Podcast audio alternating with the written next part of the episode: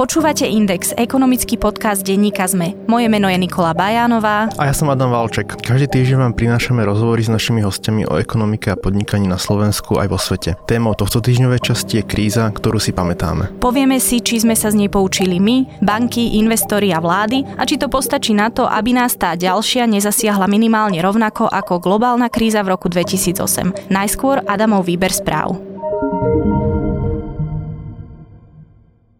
Slovenská národná strana chce zaviesť dan z jedla. Ide osobitný odvod 2,5% z obratu obchodných reťazcov. Platiť ho majú podnikatelia, ktorých ročné tržby sú aspoň 200 tisíc eur a z toho 10 tisíc utržia z predaja potravín a majú aspoň dve predajne v dvoch rôznych okresoch. SNS očakáva, že nová daň prinesie do rozpočtu 150 miliónov eur. Míňať ich chce na marketing slovenských potravín, ako konkrétne už návrh zákona nehovorí. Očakáva sa, že nová daň zdražia potraviny. Výrobca liekov Zentiva má nového vlastníka. Francúzska farmaceutická spoločnosť Sanofi firmu predala americkej investičnej skupine Advent. Dôvodom predaja je, že Sanofi sa už nechce venovať výrobe tzv. generických liekov, teda liekov, ktoré majú rovnaký účinok ako originálne lieky, ale na trh sa dostávajú až po uplnutí ich patentovej ochrany. Zentiva vyrába napríklad Paralen, najpredávanejší voľnopredajný liek na Slovensku. Tesco skrátilo otváracie hodiny viacerých predajní po Slovensku. Tam, kde ste nakúpili do polnoci, od 1. oktobra nakúpite už len do 22. hodiny. Výnimku majú len dva hypermarkety v Bratislave, ktoré budú naďalej otvorené non-stop. Analytik obchodu Ľubomír Drahovský predpokladá, že večerné nákupy bude možné časom vybaviť na čerpacích staniciach, kde už dneska je možné nakúpiť základné potraviny. Európska komisia začala preverovať konflikt zájmov československého oligarchu Andreja Babiša. Ako predseda vlády Českej republiky totiž rozhoduje o eurofondoch, ale zároveň je konečným vlastníkom koncernu Agrofert. Upozornila na to organizácia Transparency International na základe dát zo slovenského protischránkového registra. V ňom Agrofert priznáva, že jeho konečným vlastníkom je nadalej Andrej Babiš, hoci on v Česku verejne tvrdý opak. Viac podobných správ nájdete na webe sme.sk. 15. septembra 2008 zbankrotovala americká banka Lehman Brothers. Práve jej krachom sa datuje začiatok hospodárskej krízy, ale v skutočnosti na finančných trhoch v Spojených štátoch bolo cítiť čosi nezdravé už mesiace predtým. Pád Lehman Brothers bol citeľný, pretože to bola ikona investičného bankovníctva. Zjednodušene povedané, kríza vznikla najmä preto, že investori veľa riskovali, investovali do rizikových aktív a tento risk pocitovali aj bežní Američania, ktorým banky dávali hypotéky a kreditné karty, hoci reálne ich nemali ako splácať ale ako je možné, že kríza vznikla v štátoch, ale už po pár mesiacoch sme ju cítili aj v Európe a na Slovensku? O tom sa dnes rozprávame s analytikom Inštitútu ekonomických a spoločenských analýz INES Martinom Vlachinským. Pán Vlachinský, počuli ste ten úvod? Stačí to na vysvetlenie toho, čo sa vlastne pred tými desiatimi rokmi stalo, alebo je za tým ešte nejaký bigger picture? Ja som rád, že tam zaznelo to, že rozhodne ten začiatok nemôžeme e, datovať len k pádu Lehman Brothers, či už bolo skôr takým vyvrcholením. Rok predtým v lete 2007 centrálne banky po celom svete prešli k bezprecedentným krokom, kedy napríklad ECB len behom dvoch dní na trh nasypala zhruba 150 miliard nových eur, e, čo skutočne bola obrovská suma práve preto, že už viaceré banky, napríklad Bear Stearns, ale aj niektoré e, európske, e, sa dostávali do pomerne vážnych problémov, prestávali vyplácať z niektorých svojich investičných fondov a tak ďalej.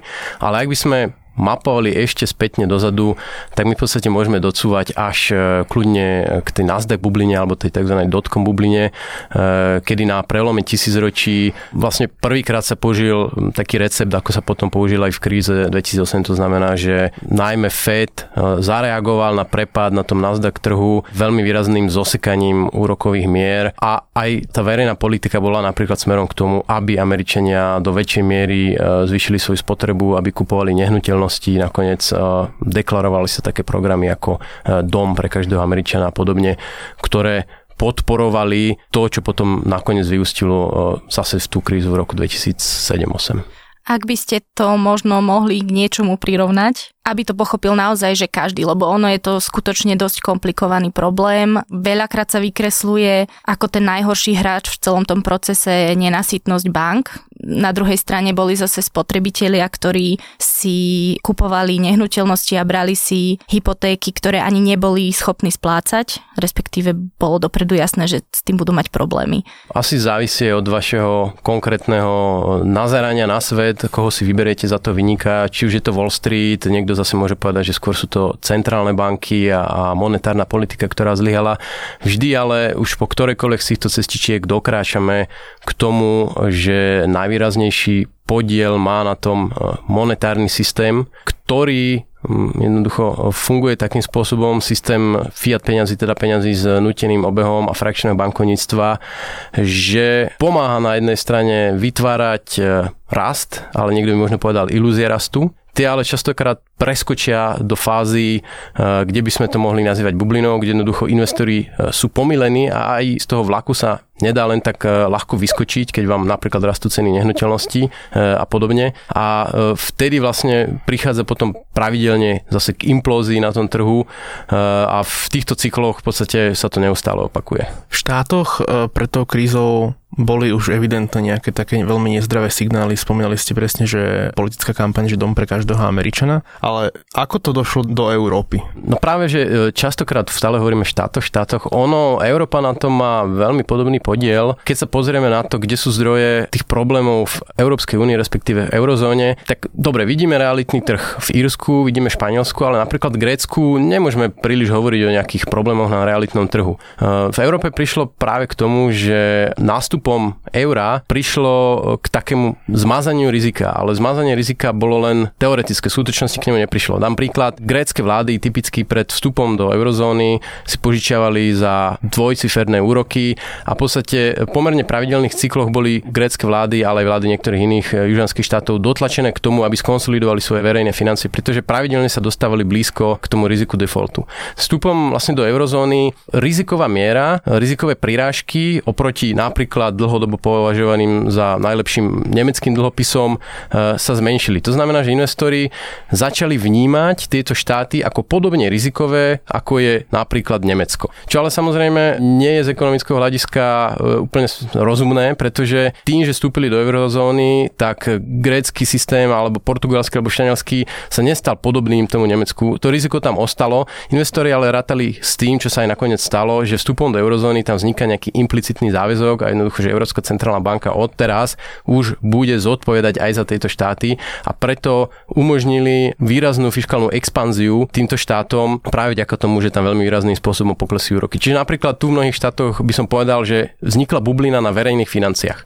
Čiže tie mechanizmy, ktorými sa tieto bubliny prejavujú, sú rôzne. Môže to byť realitný trh, môže to byť ale aj verejné financie. No a takýmto spôsobom vlastne sa to prejavovalo aj v Európe z tých dôsledkov. Boli to ekonomické dôsledky, boli to sociálne dôsledky, boli to osobné dôsledky, ktoré boli podľa vás asi tie najzávažnejšie ak sa dá vôbec vytvoriť nejaká hit paráda toho, čo následovalo. Zase asi závisí, akým pohľadom sa na to budeme pozerať. V Amerike tie dopady boli trošku iné. Veľmi dramatické boli napríklad v Grécku, kde jednoducho skutočne nastala stratená dekáda veľmi vysokej nezamestnanosti, klesajúcich príjmov a celkového veľmi výrazného prepadu bohatstva celej jednej generácie. Na strane druhej môžeme sa na to pozerať očami Slovenska, ktoré malo takú no, výhodu, neviem, či to môžem povedať, že výhodu, že my sme si takú svoju krízu prežili vlastne na prelome tisícročí po roku 98-99, keď jednoducho sa musel s veľmi vysokými nákladmi zachraňovať bankový systém, prevádzali sa pomerne náročné a ťažké reformy aj pre obyvateľov a pamätáme si z toho obdobia 20% nezamestnanosť, takže povedal by som, že slovenský občan bol trošku vytrénovaný a aj tým, že e, kvôli tej sade reform, ktorá prebila v prvej polovici e, tej prvej dekády, e, tak tá ekonomika bola trošku pružnejšia, napríklad najmä finančný systém a pripravená zvládnuť tie dopady trošku lepším spôsobom. Ale môžeme sa pozrieť napríklad na Pobaltie, kde tie dopady zase boli o niečo tvrdšie. E, bola tam veľká imigrácia z pobalských štátov. Veľmi výrazným spôsobom o desiatky, desiatky percent sa prepadli ceny nehnuteľností. E, tieto štáty sa dostali do značných problémov, ale zase e, vďaka tomu, že majú trošku taký iný prístup k správovaniu štátu, k verejným financiám, ktorý sa nedá napodobiť ani typickým východoeurópskym štátom, ale ani typickým západným štátom, tak dokázali sa preniesť cez túto krízu pomerne rýchlo. Čiže tie dopady na obyvateľov sú veľmi rôzne. No napríklad na Slovensku, ak sa nemýlim, narastla od roku 2008 do roku 2010 nezamestnanosť o necelých 5%. Hovoríte, že vlastne to mohlo byť pokojne aj oveľa viac, ak by sme nemali nejaký tréning už z toho prelomu tisícročí? No minimálne mali sme pomerne robustný finančný systém, to znamená, že nevideli sme tú sériu uh, defaultov na hypotékách, ako bola typická v Spojených štátoch amerických, ale aj niektorých západných štátoch Európy, že tá zadlženosť za prvé nebola taká vysoká, zadlženosť domácnosti, za druhé bola tam istá flexibilita, že dokázali sa natiahnuť splatnosti, dokázali sa uh, napríklad odložiť splatky istiny na nejakú dobu a podobne, pretože samozrejme ani banky nemali nejaký veľký záujem na tom, aby im klienti krachovali. Uh, tak um, touto istou takouto poduškou sme sa dokázali preniesť cez toto obdobie. Uh, samozrejme, nechcem to zase bagatelizovať, tá kríza mala dopad na Slovensku, obzvlášť teda chudobnejších regiónoch. Uh, na strane druhej by som povedal, že tie jazvy nie sú zďaleka také ako napríklad v tom spomínanom Grécku. Akú skúsenosť osobnú si zobrali podľa vás dlžníci ako my z krízy? Zobrali sme si vôbec nejaké ponaučenie z nej? Veľmi dobrá otázka. No keď sa pozriem na to, ako sa vyvíja situácia dnes, trošku mám o tom také obavy. Možno práve preto, že my sme tu skutočne nevideli nejakú uh, veľkú sériu osobných defaultov na úrovni domácnosti, kedy by ľudia masovo prichádzali o svoje nehnuteľnosti a podobne. Čiže možno u nás tá lekcia až do takej miery neprebehla, ako prebehla v niektorých uh, iných štátoch. Uh, dnes teda vidíme, že miera zadlženosti domácnosti na Slovensku stúpa v podstate dlhodobo najrychlejším tempom v rámci Európskej únie. Zároveň čisté aktíva na Slovensku sú jedny z najnižších, ak nie najnižšie v celej Európskej únii. To znamená, že tá rezerva, ktorú máme na splácanie e, týchto našich dlhov je pomerne nízka a to ešte častokrát sa uvádza v pomere k HDP, e, čo teda v prípade Slovenska nie je úplne dobrý ukazovateľ, keďže e, my by sme mali sledovať hlavne disponibilné príjmy, ktoré, ako vieme, teda v tom pomere k HDP sú o niečo nižšie, ako je štandardom napríklad na západe. Čiže aj z tohto hľadiska, povedal by som, tá zraniteľnosť e, domácnosti je pomerne vysoká. Na druhej strane áno, máme tu ekonomický boom, takže e, myslím, že v tejto situácii málo kto nejak veľmi sa e, obáva alebo zamýšľa nad tým, čo sa stane s jeho dlhom v budúcnosti. Treba si však uvedomiť, že tá situácia, ktorá je dnes, že si požičiavame hypotéky z 1,2, možno ešte s nižším e, úrokom, že máme spotrebné úvery za 5-6%, je niečo extrémne výnimočné, čo tu v podstate v histórii e, nikdy nebolo a samozrejme je veľmi otázne, ako dlho takáto situácia môže vydržať. Čiže každý by si mal možno aj taký apel na poslucháčov, že otvorte si tie hypotekárne kalkulačky na internete, máte ich tam desiatky, zadajte si svoju hypotéku a vyskúšajte si možno aj ako by vyzerala, ak by ste nemali to 1,2%, ale ak by ste mali 3,5% alebo 4%, čo je typická úroková miera, okolo ktorej to oscilovalo aj vo vyspelých štátoch. Podľa toho, koľko vám narastú tie splátky, môžete si ich porovnať s tým svojim príjmom, aký dosahujete, aký zhruba budete dosahovať v budúcnosti, nakoľko by takáto zmena ohrozila vaše finančné fungovanie. Čiže vyplýva mi z toho, že nie sme obozretnejší ako dlžníci, alebo len mierne. Áno, neexistuje žiadna mierka, ako to presne merať. E, možno ľudia majú niekde vo vankúšoch alebo jednoducho uh, sú pripravení aj vzdať sa v časti svojej nehnuteľnosti, predať ju, keď zacítia nejaké možné problémy a podobne. Celkovo si ale myslím, že finančná vyspelosť, finančná gramotnosť obyvateľov na Slovensku je pomerne nízka. To sa netýka len dlhov, ale to sa týka v podstate, aj keď sa pozrieme, akým spôsobom Slováci investujú, to, že držia väčšinu svojich dôchodkových e, úspor v druhom pilieri v tých najmenej rastových, najmenej potenciálnych fondoch, ale aj to, že v podstate u nás sa šporí hlavne na terminovaných účtoch, ak vôbec, že do nejakých zložitejších nástrojov sa ľudia vôbec nepúšťajú. Tak toto celé mi tvára taký obraz, že e, finančná gramotnosť na Slovensku zatiaľ veľmi nepostúpila. Ekonom Vladimír Baláš z Prognostického ústavu Slovenskej akadémie vied hovorí, že najdôležitejšou lekciou je, že len okamžitá reakcia vlády a centrálnej banky môže zabrániť najväčším škodám. Ono panuje taká diskusia, že vidíme, že tá situácia v Spojených štátoch amerických je o niečo lepšia ako je Európskej únii, čo mnohí pripisujú tomu, že Fed pomerne rýchlo a agresívne začal reagovať počas tej krízy, e, či už spustením kvantitatívneho uvoľňovania a uvoľnením úrokových mier, e, kdežto ECB ako keby trošku zaspala, až potom začala rýchlo naskakovať e, na ten vlak. Ja si myslím, že toto je ale trošku také zjednodušenie. Predstavme si situáciu v celku neúplne nerealistickú, že e, Taliansko, nová vláda majú obrovské sluby, nepodmienený príjem, zrušenie dôchodkovej reformy, e, XY ďalších vecí v hodnote 100 miliard plus. Ak sa rozhodne skutočne zrealizovať, Taliansko sa dostane na trhu do nemilosti. Už dnes vidíme, že talianské dlhopisy 10 ročne sa predávajú za 3,5%, čo je najvyššia miera za posledné 4-5 rokov, čo sa talianské dlhopisy predávajú. Predstavme si, že nastane situácia, ako bola v lete 2012, keď e, talianské dlhopisy úrokové miery na nich vyskočili na 7% a krajina sa doslova behom pár týždňov dostala na hranicu defaultu. V 2012 Zasiahla Európska centrálna banka, vyhlásila program nakupu dlhopisov OMT, čím v podstate povedala, ideme e, nakupovať aj italianské dlhopisy a investori sa ukludnili. Dnes, v roku 2018, je naplno rozbehnuté kvantitatívne uvoľňovanie, úrokové miery sú na nule. Ak by nastala takáto situácia, e, ja sa pýtam, čo by presne mala byť tá reakcia Európskej centrálnej banky? Má ešte prehlbiť to uvoľnenie, ktoré je teraz. Akože technicky by to možno bolo možné. Povedzme, že by išli do záporu s úrokovými mierami, keď to má zo sebou veľa problémov. Už dnes cez kvantitatívne uvoľňovanie Európska centrálna banka doslova vysáva celý trh, ona skupuje viac štátnych dlhopisov, ako sa vydáva, čiže ono už ani nemá veľmi kde sa hýbať s tými nákupmi dlhopisov. A zároveň máme e, štáty ako Írsko, Taliansko, Grécko, kde inflácia je pod 1%, je teda pomerne nízka, a zároveň ale máme štáty štáty ako je Rumúnsko, Estonsko, kde inflácia je nad 3, dokonca 4%, máme Slovensko, kde už sme bezpečne nad 2% hranicou a ich z ďalších štátov. No a takýto krok Európskej centrálnej banky by znamenal ešte výraznejšie prehrievanie v týchto niektorých štátoch, ak by chcela nejakým spôsobom pomôcť napríklad tomu Taliansku. Čiže e, ono je to jednoduché povedať, že rýchla reakcia, ale čo má byť dnes tá rýchla reakcia?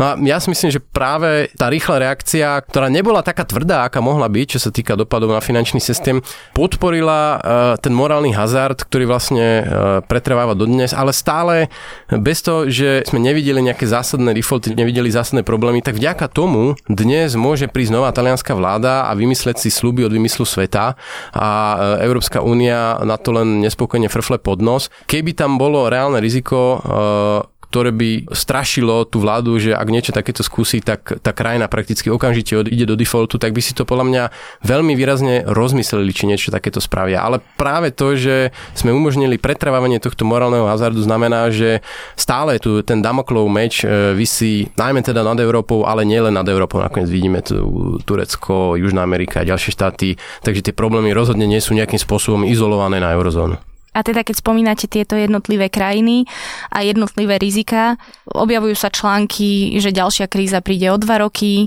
ďalšia kríza príde kto vie kedy. Hovorí sa v tomto prípade o tých mohutnejších krízach, pretože to, čo sa napríklad teraz deje v Turecku, už je kríza. Existuje nejaký konsenzus na tom, že kedy opäť svet zasiahne takáto globálna kríza takýchto rozmerov, alebo je to vyslovene len veštenie z gule, pretože nemusí vôbec prísť z USA, môže prísť úplne z iných regiónov a to sa nedá jednoducho predvídať. Ten, kto vie, kedy príde ďalšia kríza, môže na tom kráľovsky zbohatnúť, pretože práve takéto vedomosti sú niečo, čo investori potrebujú, ale problém je práve ten, že e, skutočne predikovať niečo takéto je najmä o hádaní. E, vôbec si zadefinovať, čo to tá kríza je, no áno, máme tu celku slušný hospodársky rast, čiže z tohto pohľadu asi nemôžeme hovoriť o tom, že by sme tu mali nejakú krízu. Na druhej strane, ak sa pozrieme na monetárnu politiku Európskej centrálnej banky, tak tá je stále vo veľmi hlbokom krízovom režime. E, v podstate kvantitatívne uvoľňovanie beží, úrokové miery sú mimoriadne nízke, čiže Napríklad z tohto pohľadu tá kríza ani neskončila, ona stále pretrváva. No a kde môže byť tá ďalšia rozbuška? E, dva roky dozadu e, sa vo veľkom riešila Čína, boli tam pomerne značné spomalenie hospodárskeho rastu, teraz trošku to ustúpilo do pozadia, zase všetci pozerajú či už na Turecko, alebo na Južnú Ameriku, kde Argentína je v problémoch, Venezuela ani nehovoriac, Brazília a podobne. Takže tých možných zdrojov je viacero. Z Európskej únie odchádza Veľká Británia, e, nikto nevie, ako dopadne obchodná no nepovedal by som ešte vojna, ale obchodné rozbroje medzi Európskou úniou a Spojenými štátmi, e, ako dopadne spomínané Taliansko, kde skutočne ak by naozaj tá vláda zrealizovala to, čo slúbila, tak môžeme z istotou povedať, že tá krajina čoskoro zdefaultuje. Na druhej strane našťastie talianská vláda je e, nestabilný pojem, tam sa menia pomaly každý rok, čiže zase netreba preceňovať ani tie pozitíva, ani tie negatíva. Momentálne jednoducho sme v situácii, máme historicky najnižšiu nezamestnanosť, máme slušné hospodárske rasty, rast miest predbieha produktivitu svetu a ľudia by si to mali uvedomať, že teraz sú tie časy hojnosti a myslieť na to, že nemusí tá situácia, nie že nemusí, ona nebude na veky väčšie takto pretrvávať. Zase netreba si predstavovať veľkú hospodárskú krízu a chaos a totálny rozklad, to asi nie ale treba byť pripravený na to, že jedného dňa tá nezamestnanosť zase môže stupnúť, že ten raz sa spomalí, že úrokové miery pôjdu hore a že ceny nehnuteľnosti zase môžu raz klesnúť, tak ako sme to zažili v 2007. Takže treba byť na to pripravený. Jedna vec ma zaujala, ako je možné hovoriť o časoch hojnosti, keď na druhej strane sú vlastne domácnosti rekordne zadlžené, konkrétne ide o sumu takmer 35 miliard eur ku koncu júna. Ja úplne čisto ako laik sa pýtam, ako je možné vidieť na jednej strane ekonomický rast, darí sa nám, máme nízku nezamestnanosť a na druhej strane sú ľudia veľmi zadlžení. Je to teda o nejakej chamtivosti alebo o niečom celkom inom? Myslím, že zadlženie není úplne nejakým eh, indikátorom chudoby alebo nechudoby, dlh nám v podstate umožňuje manipulovať s našou spotrebou v čase. To znamená, že my si pomocou dlhu vieme obetovať budúcu spotrebu za spotrebu dnes. A to môže mať e, rôzne dôvody. Jednoducho niekto si povie, že beriem nehnuteľnosť, e, beriem bývanie nejakú spotrebu, ale beriem to ako investíciu a posuniem si ju dnes. Niekto si môže požičať na vzdelávanie alebo na nejaké osamostatnenie, na rozbeh firmy. Ten dlh nemusí mať automaticky negatívne konotácie, ale e, dôležité je, aké očakávania budúcich príjmov, aké očakávania toho, čo nám tá dnešné využitie dlhu v budúcnosti prinesie. Že či teda my ten presun spotreby dokážeme e, zafinancovať z našich budúcich príjmov, alebo nám hrozí, že sme to neodhadli dobre a ten presun tej spotreby do dneška nebol dobrým krokom.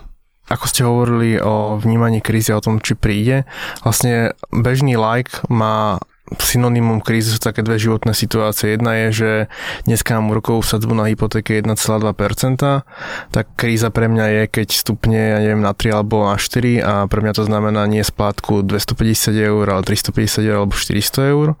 A druhá životná situácia je, že mi zamestnávateľ oznámi, že som nadbytočný, lebo má menej objednávok na zahraničnom trhu.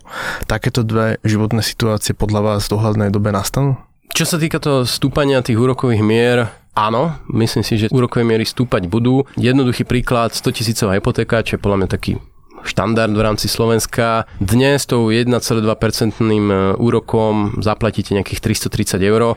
Každé percento navyše znamená 50 eur navyše mesačne. Nie je to nejaká super zásadná suma. Pri 4% e, náraste, čo je teda ale asi dosť e, bezprecedentný nárast. Dostaneme niekde pri 2 percentuálne body, to je 100 eur navyše. Väčšina ľudí má tú hypotéku nejakým spôsobom zafixovanú, čiže bavíme sa výhľadovo, či vaša domácnosť dokáže o 2-3 roky zvládnuť to, že na hypotéku bude dávať o 100 eur viac. Pokiaľ vaša mzda bude rásť takým alebo ešte rýchlejším tempom, tak vás to nemusí vôbec trápiť, pretože vy na konci dňa budete mať ešte viac aj po náraste úrokov, pretože vám narastli mzdy. Samozrejme, ak tá mzda takým spôsobom raz nebude, alebo nebodaj e, budete musieť zmeniť zamestnanie za menej lukratívne, alebo sa stanete nezamestnaným, tak samozrejme problém to je.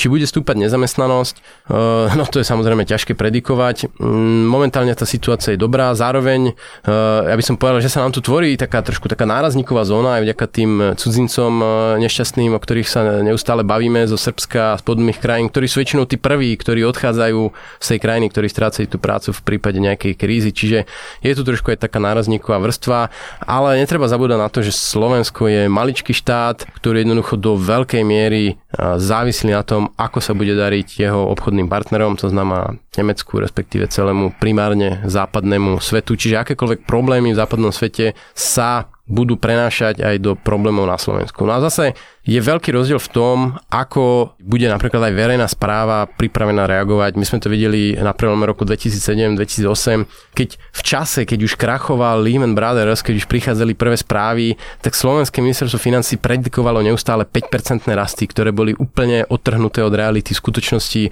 prišli tvrdé prepady, e, slovenský rozpočet to ledva ledva ustál, mali sme obrovský deficit, e, prišli momenty, keď sa nám dokonca sa nepodarilo ani predať všetky cené papiere a neexistoval žiaden plán B, kedy by vláda začala rýchlo odhadzovať takú tú vatu z rozpočtu a začala robiť nejaké rýchle opatrenia. Miesto toho sme videli zase len sériu zvyšovania daní. Takže pokiaľ tá verejná správa nie je pripravená, tak to samozrejme e, môže byť problém. Ja zase spomeniem to Pobaltie, kde teda nebola tá ich reakcia tiež úplne ideálna, ale pristúpili k pomerne drastickým reformám, ktoré sa prejavili na poklese aj miest, prejavili sa aj na zamestnanosti, ale v celku rýchlo dokázali na tú krízu zareagovať a nejakým spôsobom sa s ňou vysporiadať. Len doplňujúca otázka. Hrá v tomto nejakú významnú úlohu automobilový priemysel, od ktorého závisí priamo nepriamo okolo 4 milióna pracovných miest na Slovensku? Áno, samozrejme, toto zameranie znamená istý problém. Na strane druhej, e, opakujem, Slovensko je veľmi malá krajina, my sotva môžeme očakávať, že budeme mať e, super pestrý priemysel a budeme vyrábať všetko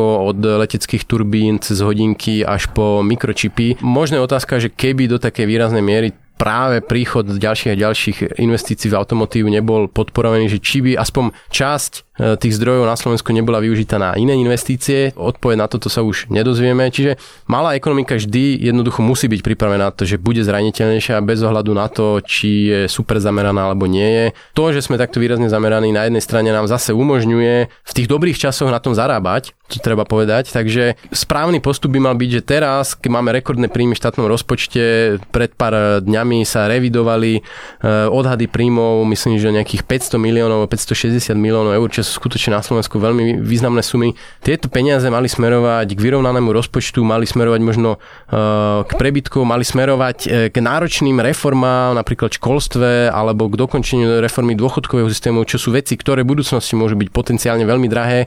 Mohli sa spraviť dnes, keď sú peniaze. Tie peniaze bohužiaľ sa takto nevyužili. Využívajú sa na rôzne sociálne balíčky a jednoducho pomerne jednoduchú spotrebu. A toto zase môže byť niečo, čo sa nám o 5, 10, 14 rokov môžeš karedo vypomstiť. Jedným z dôsledkov krízy je aj sprísnená regulácia bankového sektora. O aké regulácie ide? Bankový sektor prešiel pomerne krušnými časmi od toho roku 2008. V podstate dá sa povedať, že pritvrdili sa viaceré pravidlá, čo sa týka najmä napríklad teda kapitálovej primeranosti a podobne, čo prenesené do ľudského jazyka znamená, že banky voči e, svojim investíciám musia držať väčšie rezervy, ak to mám takto zjednodušene povedať, teda musia mať väčšiu kôpku peňazí pripravenú niekde v šuplíku, keby museli zasiahnuť, že im jednoducho nejaká investícia začne krachovať. Myslím si, že finančný systém je o niečo robustnejší, ako bol v roku 2007, pretože zase treba povedať, že sa v celku otriasol. Napriek tomu stále vidíme pred rokom niekoľko talianských bank muselo byť znova zachraňovaných, takých tých regionálnych v oblasti Benátok myslím. Pričom sú nastavené nejaké pravidlá, nejaké tvrdé pravidlá, aj čo sa týka zachraňovania bank, ten európsky resolution mechanizmus. Nakoniec aj tento bol obídený v tomto prípade, pretože ak by bol e, aktivovaný, ak by sa postupovalo podľa pravidiel, tak záchrana týchto bank by stála nemalé peniaze aj bežných talianských občanov, čo samozrejme zase by malo politicky veľké dopady, takže sa prižmurili všetky oči, prikryli uši a táto záchrana sa urobila iným spôsobom. Čiže jedna vec je formálne mať a dodržiavať pravidlá, keď nie je žiaden problém. Druhá vec je, či tie pravidlá sa budú dodržiavať aj v momente, keď tie problémy nastanú a keď napríklad krach banky alebo odpis e, nejakých aktív by zasiahol napríklad napríklad aj tých bežnejších eh, vkladateľov. A vtedy si myslím, že bude to ťažké vidieť tieto pravidla v akcii. Čiže čo si vlastne vieme povedať za tých 10 rokov? Je tá situácia lepšia, alebo sú ľudia zodpovední, alebo prakticky je najväčším problémom, že ľudia zodpovední za globálnu krízu v roku 2008 neboli potrestaní, alebo neboli potrestaní dostatočne. Neviem, či môžeme to vôbec stiahnuť na nejakých konkrétnych ľudí. Akože áno, našli by ste asi nejakých investorov alebo bankárov, ktorí porušili nejaké pravidlá, ale e, rozhodne tieto systémové chyby sa nedajú stiahnuť na nejakých jednotlivcov, tu už sa môžeme baviť o nejakých konkrétnych podvodoch a podobne. Ja by som to povedal tak, že ten súčasný systém centrálneho bankovníctva a peňazí s nuteným obehom, teda frakčného bankovníctva, má v sebe zabudované systémové chyby, ktoré vedú k cyklom. A teraz je otázka, že či ekonomika svetová dokáže dlhodobo s týmito cyklami fungovať, alebo tu prichádza k nejakému zväčšovaniu tej sinusoidy a príde moment, keď skutočne e, tie finančné trhy sa nejakým zásadným spôsobom zrutia. Ja poviem, že nepoznám odpoveď na túto otázku. Prežili sme Nasdaq bublinu, prežili sme 10 rokov od pádu Lehman Brothers. Ak príde niečo ďalšie, možno to prežijeme tiež. Zmeniť to by si vyžadovalo skutočne zásadné prekopanie toho, ako funguje finančný systém, čo by malo obrovské politické aj ekonomické náklady. Neviem si úplne predstaviť, že na svete by vznikla nejaká sila v podobe nejakej vlády alebo nejakej e, inštitúcie alebo podobne, ktorá by viedla k tejto reforme. Čiže myslím si, že na najbližšie roky úplne taký výber nemáme. Vidíme, že prebiehajú pomene rozsiahle inovácie na tých finančných trhoch, či už sú to kryptomeny, ale aj rôzne nebankové systémy, napríklad v Číne, ktoré tie platobné systémy elektronické už e, doslova vytláčajú bankovníctvo z ich tradičných pozícií. Čiže aj v tomto smere prichádza k rozsiahlým inováciám. Možno uvidíme nejaké e, zmeny, ktoré si na tomto mieste tu dnes ani úplne nevieme predstaviť a oni o 10 rokov sa stanú realitou. Čiže nech nechcem sa hrať na nejakého proroka. Ja vždy, keď sa bavíme o kríze, používam taký príklad mojej starej mamy, ktorá vlastne prežila veľkú hospodárskú krízu, prežila druhú svetovú vojnu, prežila Gotwalda. Oproti tomuto tie naše problémy, nejaká kríza, nekríza, možno s výnimkou Grécka a nejakých teda rozvojových krajín, sú podstatne nižšie, stále e, tá spoločnosť, tá ekonomika funguje, aj keď tu máme nezamestnanosť, možno tie mzdy nie sú také, aké by sme si dúfali, že budú, ale zatiaľ podľa mňa sme to ako ľudstvo, minimálne ten západný svet e, v celku obstáli dobre. To je na dnes všetko. O globálnej kríze, ktorá svet zasiahla v roku 2008, sme sa rozprávali s analytikom Inštitútu ekonomických a spoločenských analýz Ines Martinom Vlachinským.